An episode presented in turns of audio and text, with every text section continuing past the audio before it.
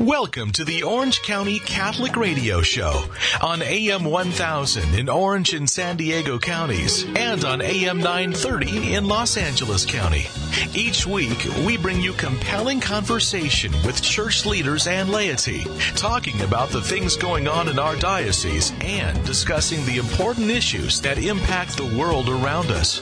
We're coming to you through the good offices of Relevant Radio from our studios on the campus of Christ Cathedral in Garden Grove, where Catholic faith is crystal clear. Here now to introduce our guest and today's topic is your host, Rick Howick. And welcome to Orange County Catholic Radio. I'm Rick Howick, your host, and with me today is Dr. Patrick Merrill. And first of all, before we get started and doing anything else, I want to welcome you, Dr. Pat. Thank you. Do you want to be called Pat for this? Patrick is fine. Patrick is fine. And if you would be so kind to lead us in a word of prayer, I think we would all be thankful. Okay, in the name of the Father, the Son, and the Holy Spirit, amen. Hail, Holy Queen, Mother of Mercy, our life, our sweetness, and our hope.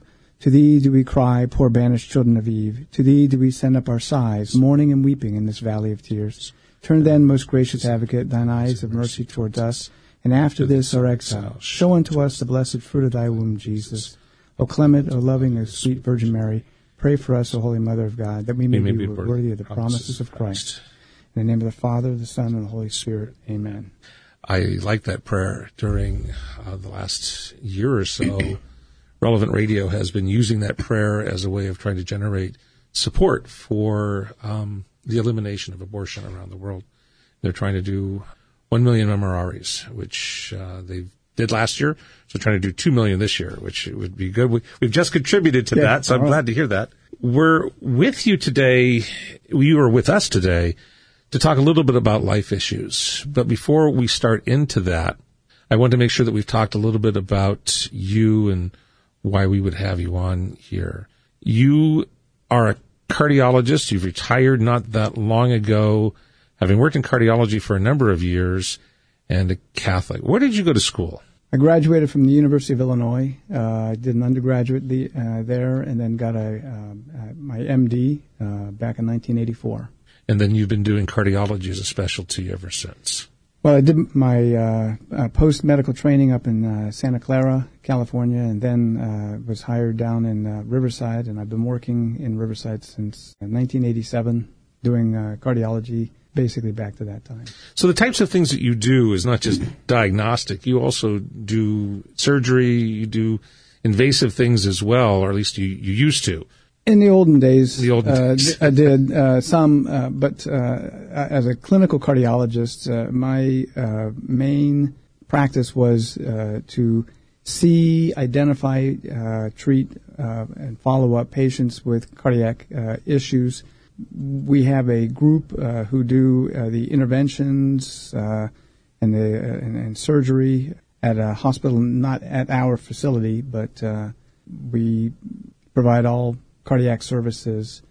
I've been I participate in, in taking care of patients uh, from the time when they get identified to the management thereof, and then post interventional therapies. Because interventional therapies can, can be very interventional. Uh, They can be, uh, uh, you know, including bypass surgeries, valve replacements, heart transplants, device inter, uh, in, implants uh, with pacemakers, and implantable defibrillators. Your job is to keep people alive, Well, that's I, I, yes, especially at the heart level. yeah. And the reason I, I cut to the chase on that is because we live in a society today, especially the state of California, where the idea of taking life as a medical uh, practice has become part of our reality. And my conversations with you have led me to believe that you have some heartburn with that. Well, I would, intended. yeah, yeah, that pun intended. And I got to say, yeah, I, I would, I would have to agree uh, that uh, you know all of my training has been uh, directed towards the advancement of uh, and the success for maintaining life. I actually, I tell my patients that my job is to help alleviate their moral concerns so that they can direct their attentions to their more immortal concerns. The more immoral concerns. I like that. That's right. So if we're if we're looking at what the state of California has done recently, it's made it possible so that people who have been identified with a terminal illness to be able to petition a doctor and they can provide a, a deadly cocktail to be able to end somebody's life. You went to school uh, not that long ago, but back in the old days. Mm-hmm. You used to take the Hippocratic Oath. Mm-hmm. Um, I don't know if they still do in all locations. I've heard they don't always. That's correct. What is wrong from a Catholic perspective, from a physician's perspective? Really, two different questions, I guess. What is wrong with the idea that someone who's approaching the end of their life and the medical um, options are are running out. What's wrong with artificially terminating the life under those circumstances? Well, firstly, it goes against all the training or all the emphasis that has been inculcated during the um, medical school education. It's not something that, uh, at least in my training period, we were educated in how to end a life.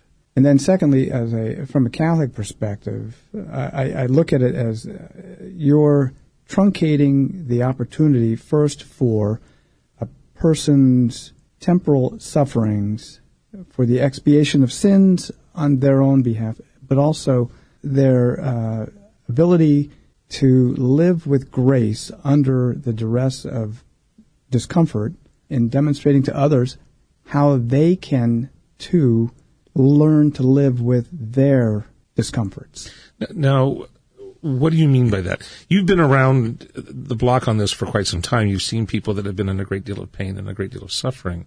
Uh, some, I'm sure, have have asked you if there are ways to either alleviate the pain or to hurry the process along. You've therefore had to deal with some of this. Have you seen instances where someone who is going through suffering has had a positive effect on their life. I've seen multiple instances of people who have been with critical illnesses, uh, terminal illnesses, whatnot, have, by the mere act of living, uh, demonstrated to their uh, the witnessing relatives and friends of how to live with their discomfort and continue to um, live with faith and to demonstrate how they can endure with grace. So, what you're saying is you've seen people that have gone through this, and while you may not be able to to see in the person themselves the grace, they're clearly demonstrating that grace to the observers, the people around them, their family, their friends, the people who have interacted with their lives? It matters. People view how, they witness how an individual who is suffering endures and they can get a life message. They, they can learn how they can deal with their own problems. How often is it said that, my gosh, you know, uh, how much they suffered, and I have, I only have this much that I have to deal with. You know, how how they can endure with all what they've got, you know, I should be able to handle my problems as as minuscule as they are as uh, in comparison to what another person is suffering. So I've seen I, have seen people who uh, who have been able to, I, I, guess, deepen their own life convictions, faith from observing other people who've gone going through, uh, you know, the end of life issues. Not that long ago, we had John Paul uh, pass on for our younger millennialists, that was two popes ago. So, but for the people who watched John Paul decline, there was a certain sense of dignity and grace that he had despite the photos of him slunched over in his wheelchair, sometimes even with drool. You'd see it sometimes on the, you'd see them come up and wipe his face as he was beginning to have a little. Yet he still maintained a public presence and there was value in doing that. He wrote in his encyclical, um, oh, I'm drawing a blank on the name of it, but it had to do with the value of human suffering. That we don't know what that last bit of suffering is going to do for either the patient who may for the first time have to confront things that they may not have ever confronted before. When there is no more standing in the way, there are no more uh, blockages, there are no more, nothing matters anymore except that final encounter with God. Or for the people, as you described, around them who are witnessing this and seeing how they're facing death as a natural part of life, what that does to people. How does short circuiting that? I, I, guess I'm asking the question, is there a value on the other side? I mean, we will use, for example, palliative care that sometimes can approach the level of almost knocking somebody out. So they feel very little pain, and sometimes it results even in hastening death. Not that it was intended to do that, but it can do that, correct? That is correct. And firstly, it's always the idea from a physician's perspective is, you know, dating back to the, the primum non nocere comment that was generated in the 19th century, but can be traced back in earlier times, that you do no harm. You want to do no harm to a patient. Trying to make them comfortable is always the emphasis in taking care of uh, patients. So you can be compassionate and care and help alleviate pain, but there is the uh, bright line of distinction about terminating life and alleviating pain. Granted, you know, doing things that alleviate pain may, as you mentioned, uh, decrease the uh, ticks of the clock that a person might have, but it's not the intent of terminating a person's life.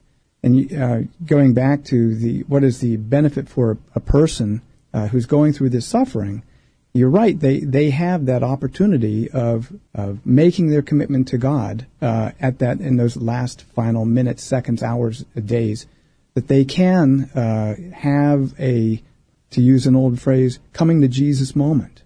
You know, historically, you can talk about even George Washington had eschewed using a new technique at the time uh, to help his uh, difficulty breathing at, in his in his prior to his demise of of doing a, a tracheostomy. He declined doing that.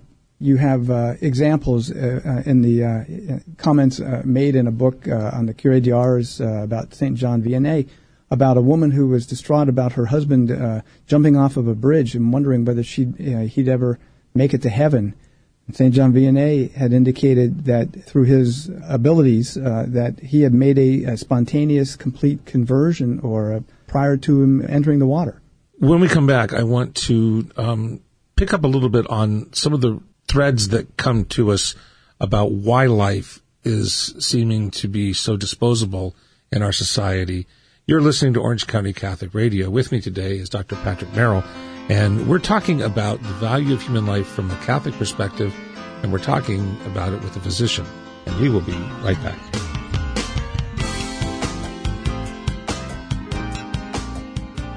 Timmerie here, trending with Timmerie. This week, my guest is Father Tim Grumbach, and we talk about the new biopic Motley Crue available on Netflix. I wouldn't recommend watching it. However, it's a reminder of how effeminacy is leaking into our culture and how regaining a better understanding of perseverance is going to help really challenge men and build them up in our culture. Listen to this and much more as you check out Trending with Timmerie this Sunday at noon Eastern, 9 a.m. Pacific here on Relevant Radio.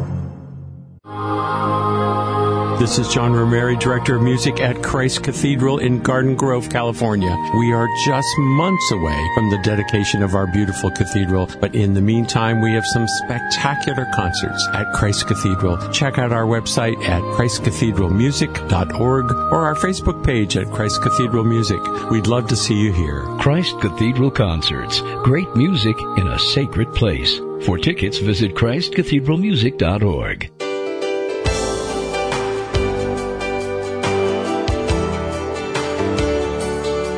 Welcome back to Orange County Catholic Radio, coming to you high atop the Tower of Hope in beautiful Garden Grove, California, where Catholic faith is crystal clear.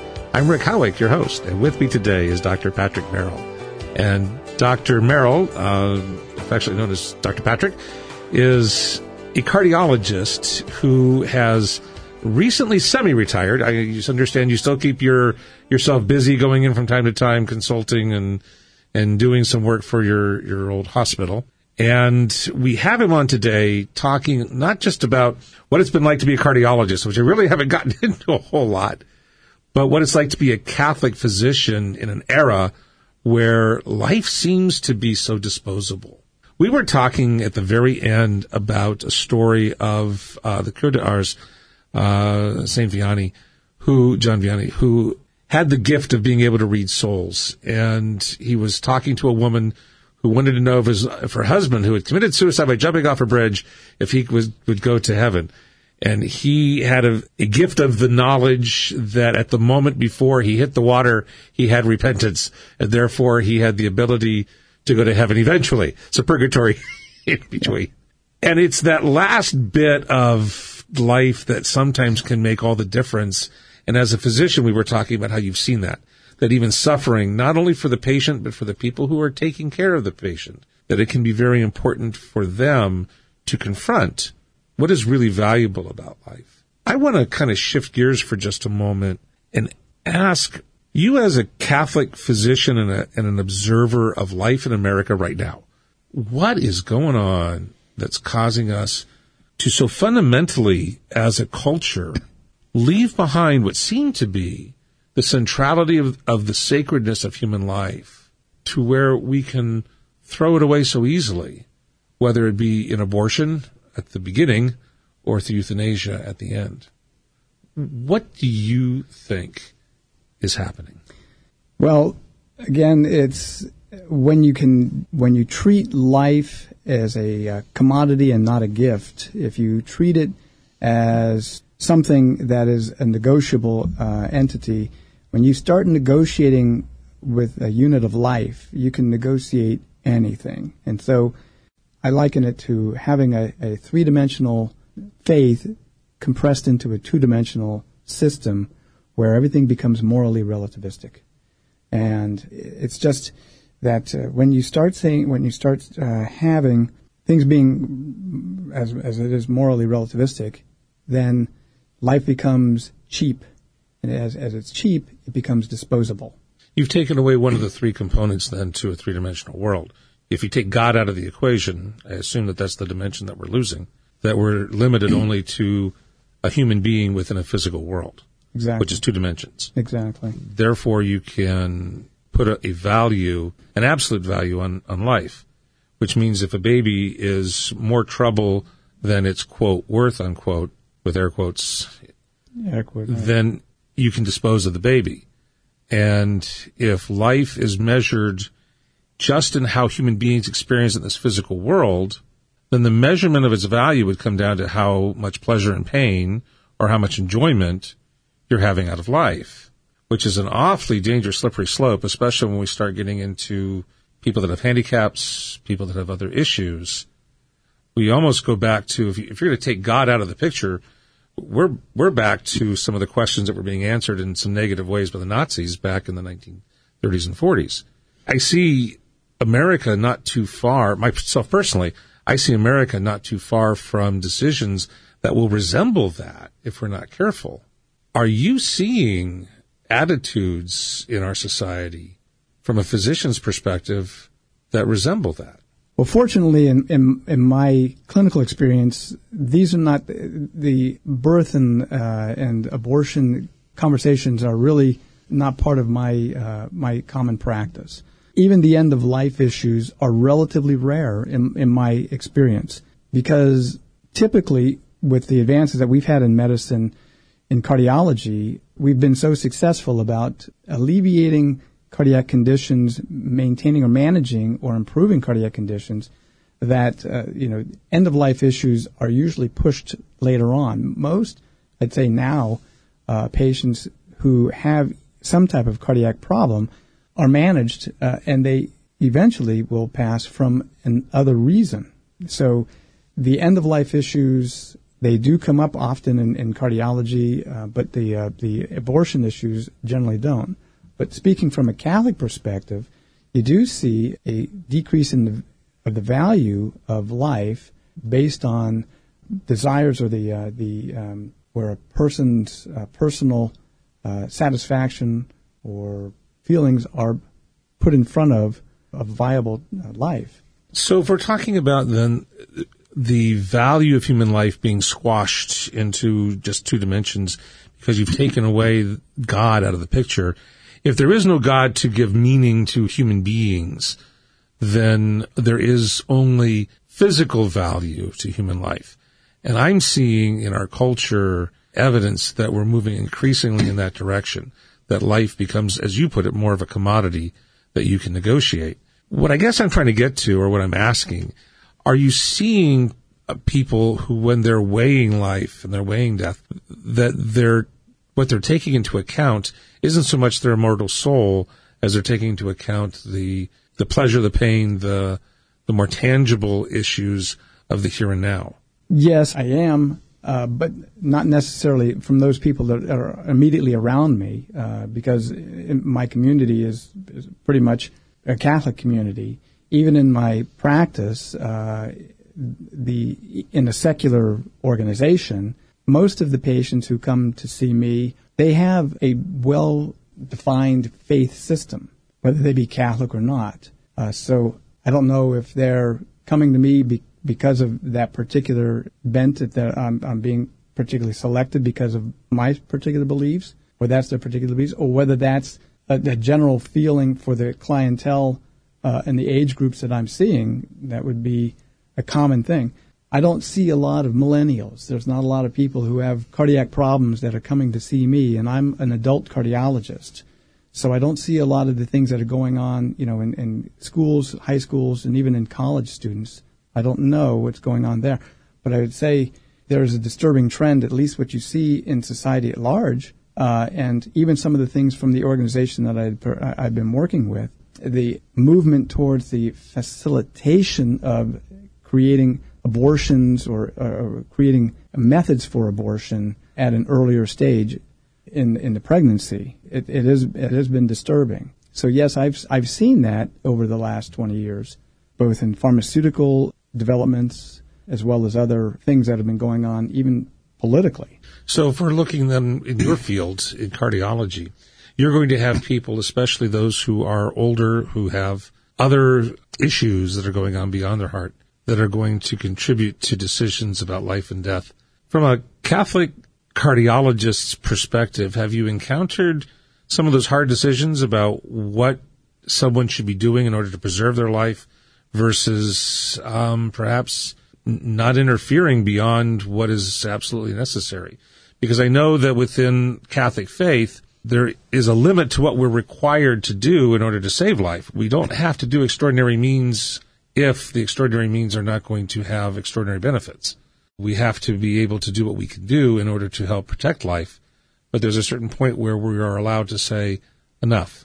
Yes, and, and that that actually has, has come up. I've I've seen instances where patients who are sporting a device called an implantable defibrillator have, uh, which has a remarkable ability of identifying uh, what would be a terminal arrhythmia in a person, and then going ahead and uh, managing that uh, by either uh, pacing or electrical shock to help interfere, interrupt with that arrhythmia.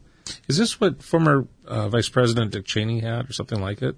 Well, I believe he did have an, a, something a defibrillator. Like yes. Yeah. But in any event, uh, you know, there are times where a patient who has had uh, multiple therapies for a sudden death preventing event or sudden death event that could be prevented by a, a shock uh, or therapy of thereof, they've asked if they could have their device dis, uh, either discontinued or removed. There is a, uh, to a degree, an off switch on on the device, and uh, uh, you know, it is it is possible that those devices can be interrupted or therapies can be uh, discontinued.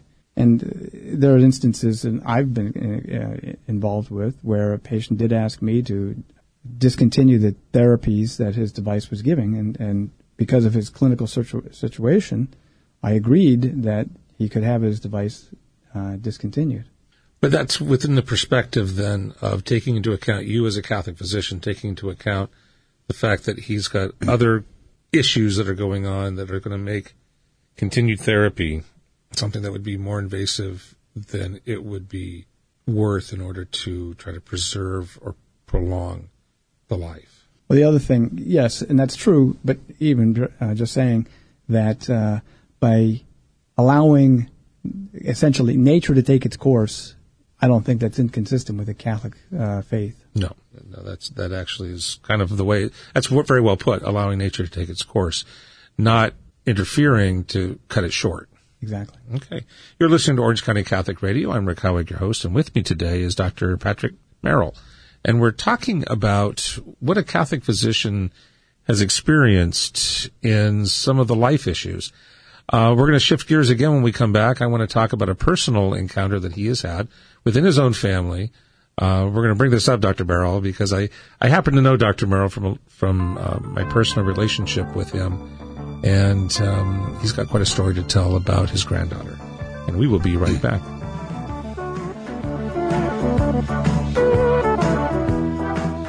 The passing of a loved one is a difficult and often sorrowful step in life's journey. The helpful and supportive staff at the Cathedral Memorial Garden Cemetery, located on the 34 acre iconic Christ Cathedral campus, are here to assist you and your family through this transition, offering a central location, serene garden like grounds, majestic fountains, and a dramatic statuary, all set within the beautiful Christ Cathedral campus. For more information, please visit memorialgardens.christcathedralcalifornia.org or contact 714 489 6102. In LA County, there are more than 28,000 children in foster care, and sadly, every day more children enter the system. But their story doesn't have to end there. Maybe you've been thinking about starting or expanding your family. If so, there's a child in foster care waiting for you. A simple visit to fosterall.org can change the course of a child's life and yours. As a proud partner with the Archdiocese of Los Angeles, Foster All takes the guesswork out of navigating the foster adopt process and will match you with a foster family agency that suits your needs. Each agency is different, so let Foster All be your guide. Log on to fosterall.org. There's a community of amazing people waiting to support your decision to love a child, and Foster All is right beside you the entire way. Do you have room in your heart and your home for a child? Begin your journey with Foster All today at fosterall.org. That's fosterall.org.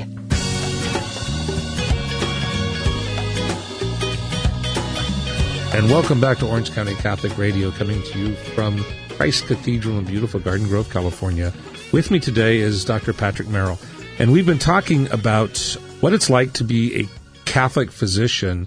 And you've recently retired, so you've had a career now of seeing the changes in America. And your career has been primarily out in California.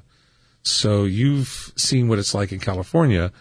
It's been disappointing, I would assume, in some of the I don't want to call it political because it really isn't so much political. It's just from a sociological perspective to watch California adopt laws that allow for abortions, that allow for um, intentional ending of life euthanasia, especially when you've got such personal attachments. You know, we, we look at our own families and we say, oh my God, I would never want to lose any one of these children. You've had a, an event that took place in your family not that long ago, and we were talking about all frankly, there's no other way to describe it except the miraculous outcome to it so far. Tell us a little bit about your granddaughter. Okay, I'll, I'll do that, but I first want to just, before I lose the thought, I want to say, you know, I find it interesting that California will adopt laws, but they don't seem to be uh, stressing the adoption of children. Yes. So I just wanted, I just wanted to throw that out there. We, uh, so we do that very well in California. We adopt laws, but we don't adopt children. We're going to eliminate the death penalty, which I, I don't want to get into, but we're not going to take away the death penalty from unborn children. Exactly. What a shame.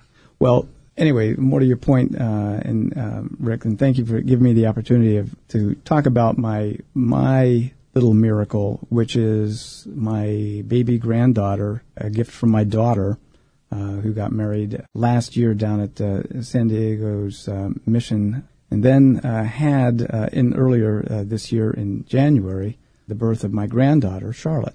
Um, now, there was a problem diagnosed in utero with Charlotte. That's correct. Uh, Charlotte has an, actually a, a, a, remarkable, a remarkably unfortunate problem of an uh, underdeveloped right ventricle and a uh, actually even more underdeveloped pulmonary artery and pulmonary valve.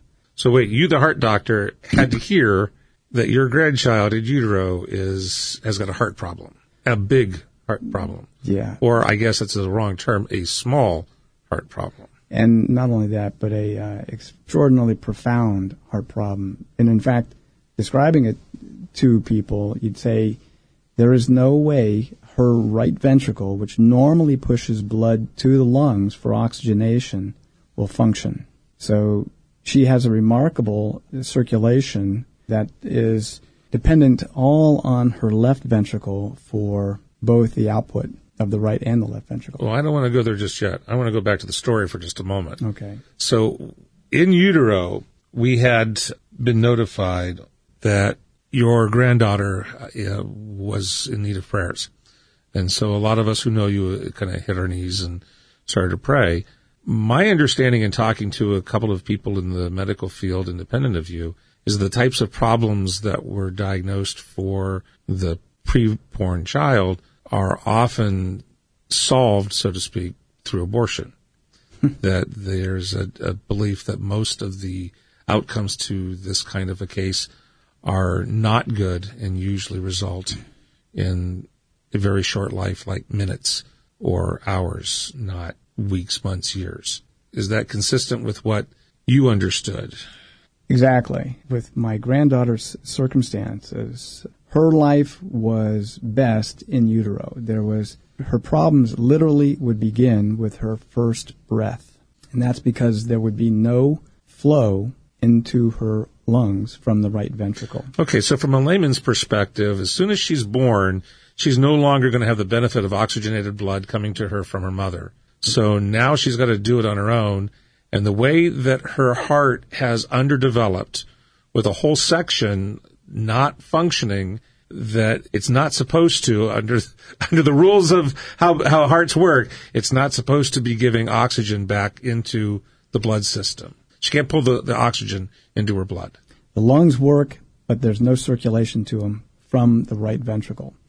So God has given us a workaround, and I got to tell you, it's it's not something you study in an- anatomy when you're going through medical school about the way that there is a retrograde flow into the lungs uh, from the systemic circulation, and this was critical in her sense, in, in her uh, instance that that was the only way she was going to be able to survive. Well, this takes time to develop, and it doesn't develop just with the first breath, especially uh, under these circumstances. This took time, and unfortunately, 40 minutes after she was born, she coded.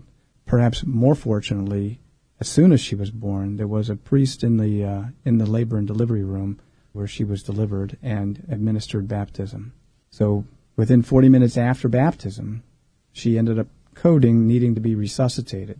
She was placed on a ventilator. She stayed there for over six days.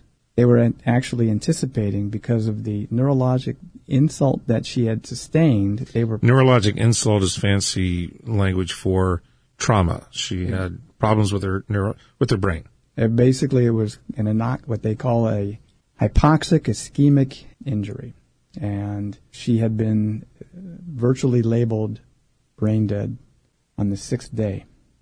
And this is this is a baby that normally wouldn't even last six days, but now is on life support and is brain dead as far as the doctors are concerned. I take it that you're talking, your your daughter was talking to other doctors about pulling the plug and how to move forward with with other arrangements and grieving and that type of thing. Well, partly, but my daughter wasn't talking about it. My daughter wasn't interested in pulling the plug. My daughter wasn't interested in calling it off. My daughter was was remarkably wanting to was quite She strong in- in going forward. Yeah. And uh, in fact, actually, uh, uh, Charlotte, uh, after a, uh, a weekend period of uh, what we re- we've referred to as weaning from the ventilator, actually her uh, her own brain function was sufficient to drive her breathing centers to have her breathe off of the ventilator. They actually extubated her a week on the seventh day after her birth, and she was breathing on her own. granted, uh, they were not hopeful, the uh, physicians, and they were giving a very secular, very uh, you know, and, and honest uh, appraisal that uh, you know she was severely injured, and uh, from all intents, she was. The, the all the evidence pointed to the fact all coming from a medical perspective. I saw the data, and Yeah. I got to tell you, it was uh, it was it was. There was uh, data that you really did not want to share with your daughter. And I At did that not. point. I did. I did not share it. And, uh, and in fact, I had a uh, personal conversation with the neonatologist. Now let's fast forward a couple of weeks. What's happened since? This happened, by the way. How old is Charlotte? She is four days short of her three month birthday. She's made it three months so far. And when she was in church the other day, she was sucking on a bottle, and I came up and started talking, and she leaned her eyes over toward me. The neurological functions, we don't know yet what's going to happen, but clearly she's awake, alert, alive, and I saw her feeding enthusiastically. Yeah. So you're right uh, that uh, we are very hopeful and prayerfully so uh, for more miracles to continue. But I would still say, even to getting to this point, Charlotte is a miracle in just being alive. Now, coming from a medical perspective, knowing what I know, I'm not expecting that she's going to have a longevity that I would I would expect that I would have. well, and whatever she does in life, she's not going to be running marathons anytime soon. It's because of her particular anatomical problems. But I would say, even that, uh, praying for miracles, uh, you, you don't get them unless you pray for them, and uh, we're going to continue to pray. Well, I'm going to ask now, if you won't, that the audience that's listening now, the baby's name is Charlotte, and to continue to pray for Charlotte that her neurological and cardiological issues would be solved, at least to be ameliorated so that God can work with her so that her life continues to provide the profound meaning it's provided so far to both her and to those around her. I'll add that every day of her being with us is considered for us a miracle.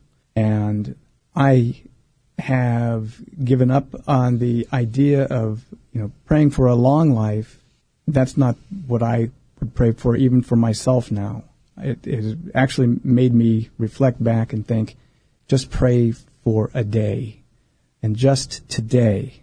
And that's all that uh, I want for myself. And I'll pray for Charlotte because every single day that she's with us is another blessing.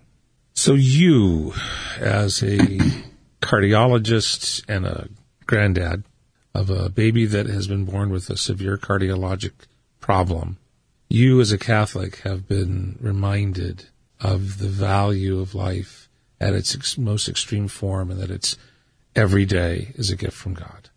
Every day is a miracle. That's what you're left with, aren't you? Well, yes. Uh, and when I have the opportunity uh, of taking care of, playing with, and, and being with Charlotte, I'm reminded of, that, and, and also reminded with what the effect has been on my daughter as my son-in-law and my wife, myself, and the community that knows uh, about Charlotte. I know that it has had a profound impact on everyone at our church. You happen to also be involved with the Knights of Columbus. You're this last year's Grand Knight, and I know that the, the everyone there has been profoundly impacted by praying for Charlotte and seeing the miracles that have been happening for her day by day. And it's something that when we come back, I want to get into just a little bit. The miracle of life and how you've seen your role in helping in, in whatever corner of the world God has given you to continue to make that happen. I want to ask you, what has this done for you to further reflect on its value? You're listening to Orange County Catholic Radio. With me today is Dr. Patrick Merrill, and we will be right back.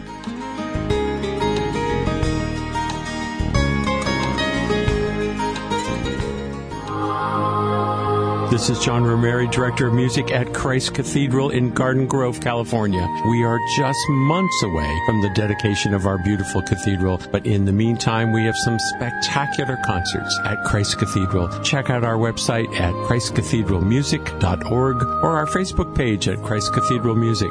We'd love to see you here. Christ Cathedral Concerts. Great music in a sacred place. For tickets, visit ChristCathedralMusic.org.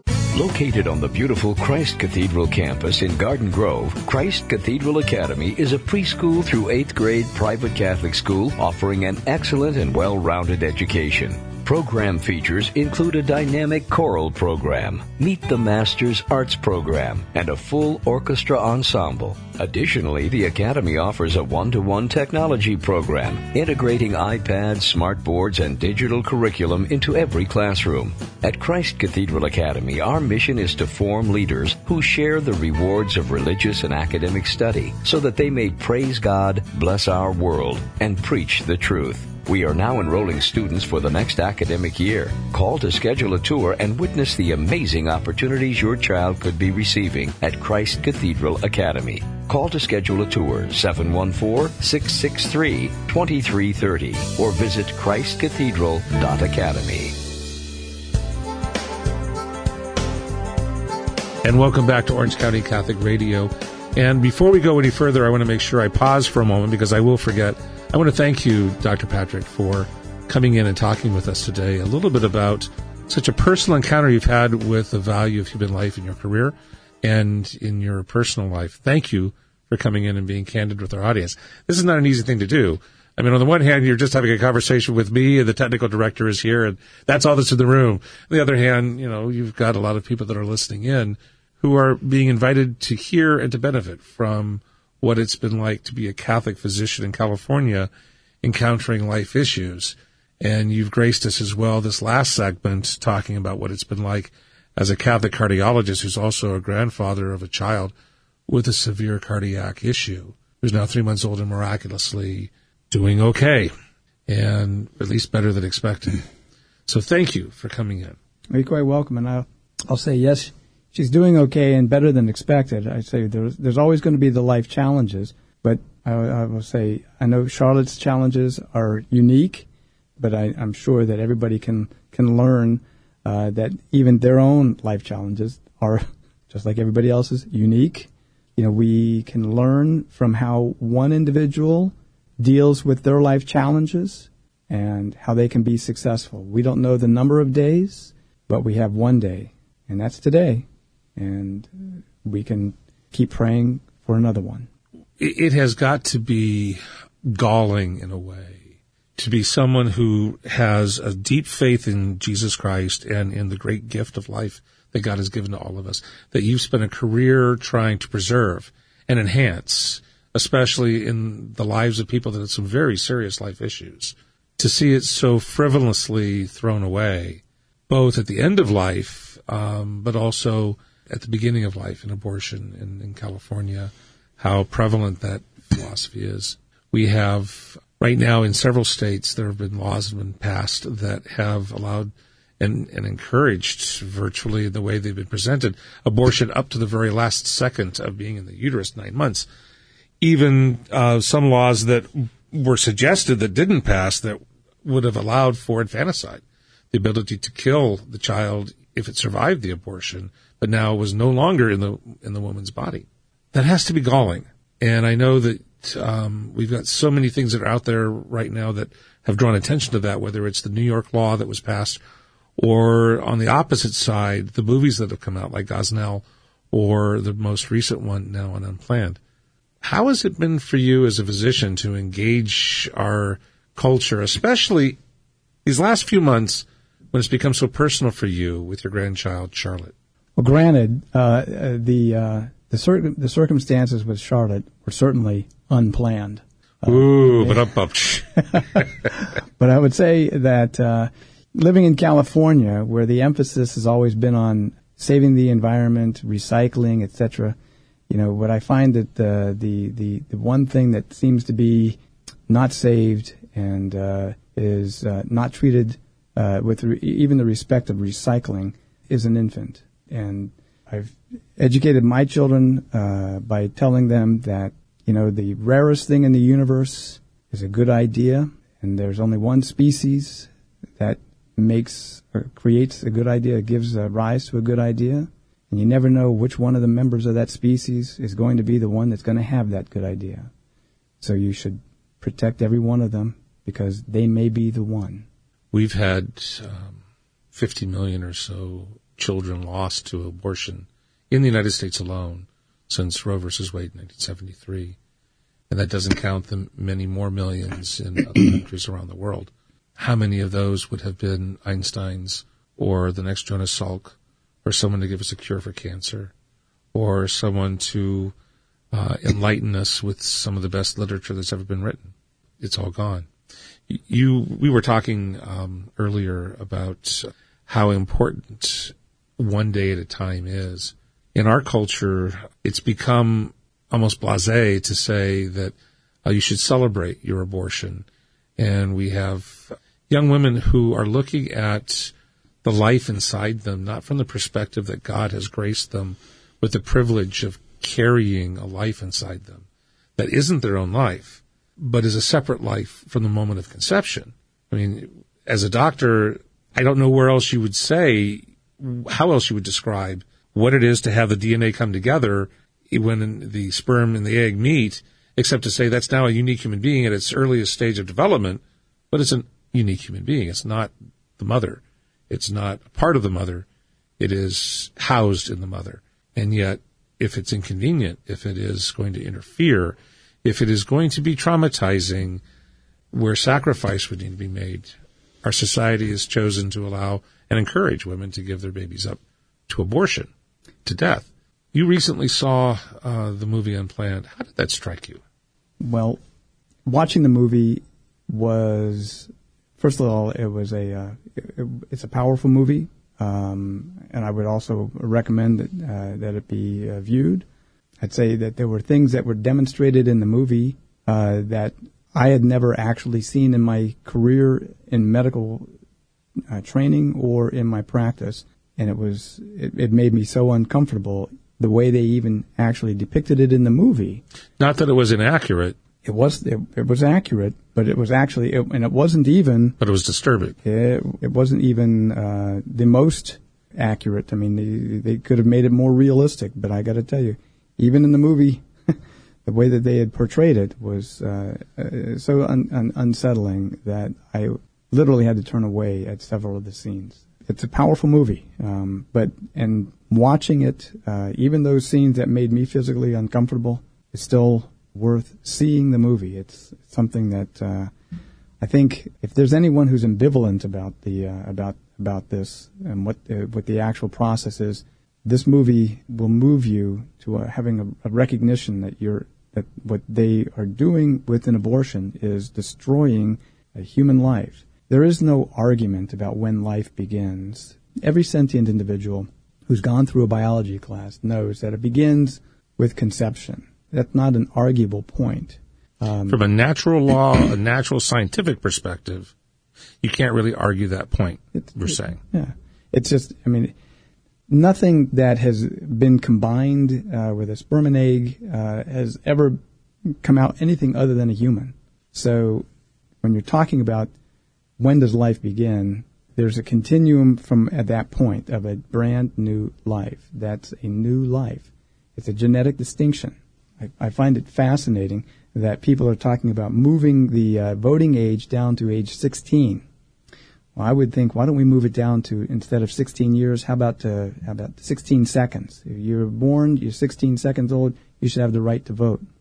How about even moving it to 16 seconds after conception? You know, you protect those people you protect them from the point of life throughout the rest of their life.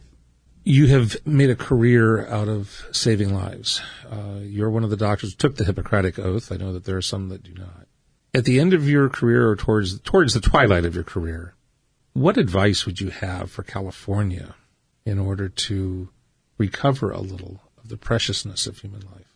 Firstly, I'll just say, um, even though I'm semi-retired, I'm hopefully not thinking that it's the twilight. I'm hoping that this is kind of like the noon of my career.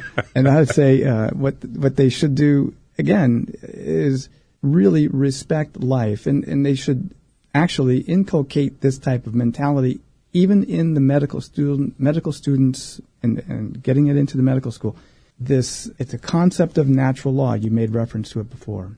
It really does matter uh, that people uh, should not have a, a, a, morally relativistic approach to the concept of life. It's something that should be valued, protected, preserved. To to do anything less is really is a, is a disservice to firstly the mother, and then secondly, and more more importantly, is to the infant. Thank you. I think we are graced tremendously by having Catholic physicians like you who are able to carry on. We have not had you on the air before, and I'm glad that we were able to get you on today, partly because not only were we able to to talk about some of philosophical ideas that have been generated in your life about life and death and how important life is, but for sharing with us the personal nature, especially of what's happened in your family uh, and Charlotte, that I hope that all of our listening audience will be praying for as a demonstration of just how important an individual life can be, how many people Charlotte has touched and will continue to touch, and how important that individual life is to all the people around us, including Charlotte, who now has the opportunity to make of her life what God has given her to make of it. Thank you, Dr. Merrill. I appreciate you coming on. Would you please lead our audience in a word of prayer? Earlier, I falsely identified the Hail Holy Queen as the Memorare. Would you mind leading us in a Memorare for the sake of relevant radio and all of the billions of Memorares we're trying to lift up? I would be happy. For life. In the name of the Father, the Son, and the Holy Spirit. Amen. Remember, O most glorious Virgin Mary, that never was it known that anyone who fled to thy protection, implored thy helper, sought thy intercession was left unaided. Inspired by this hope, I fly unto thee, O Virgin of Virgins, my mother. To thee do I come, before thee I kneel, sinful and sorrowful. O Mother of the Word incarnate, despise not my petitions, but in thy clemency hear and answer me. Amen. Father and of the Father, Son, Son, Holy Spirit. Spirit. Amen. Amen. Thank you so much, Dr. Merrill, for coming on and talking to us uh, so deeply and intimately about life and how important that's been to you as a Catholic physician. You're listening to Orange County Catholic Radio. I'm Rick Howick, your host. If you would like to hear this again or to pass it on to somebody else, you can hear this as a podcast as well by going to our website at occatholic.com and you will find on there uh, Orange County Catholic Radio and all of our hundreds of broadcasts that we've had. This one will be up shortly. I'm Rick Howick, your host, and we will see you again next week.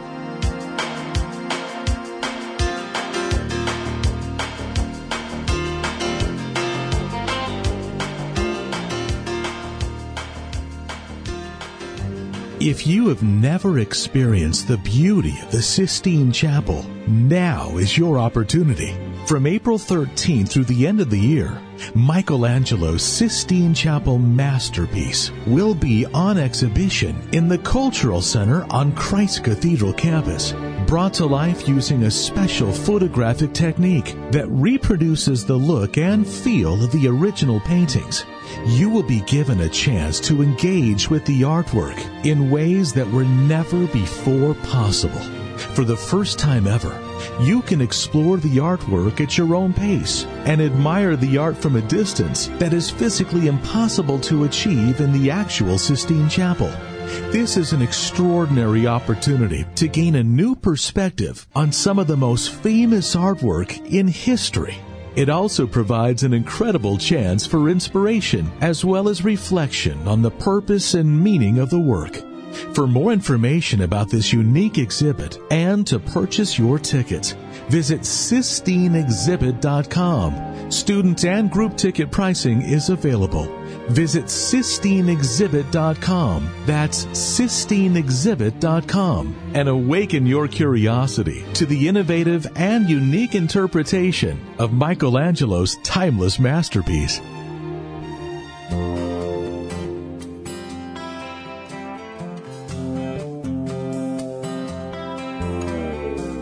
Of the tombs in a place where no one goes. arrives at himself. Lives with a pain that no one knows. He counts himself dead.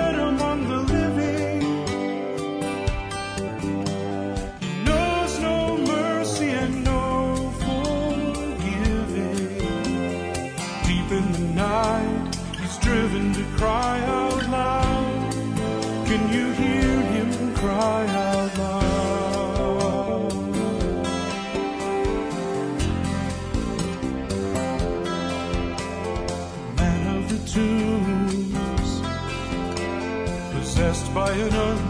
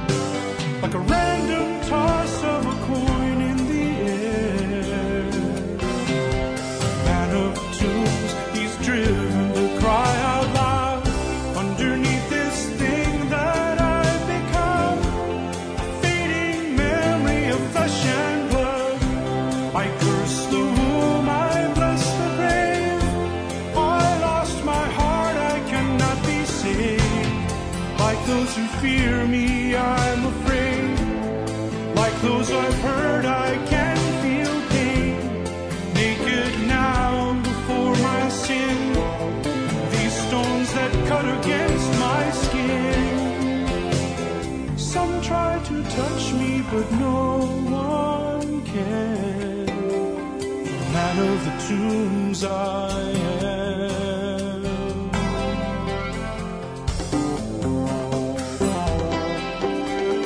Down at the shoreline, two sets of footprints meet. One voice is screaming other voice begins to speak.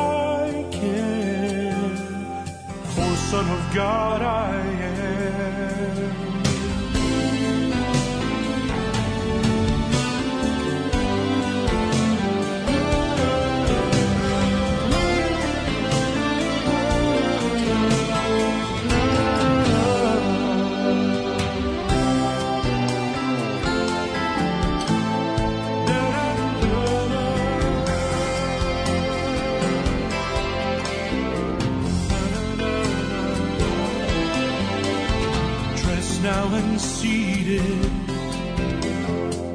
Clean in spirit and healthy of mind.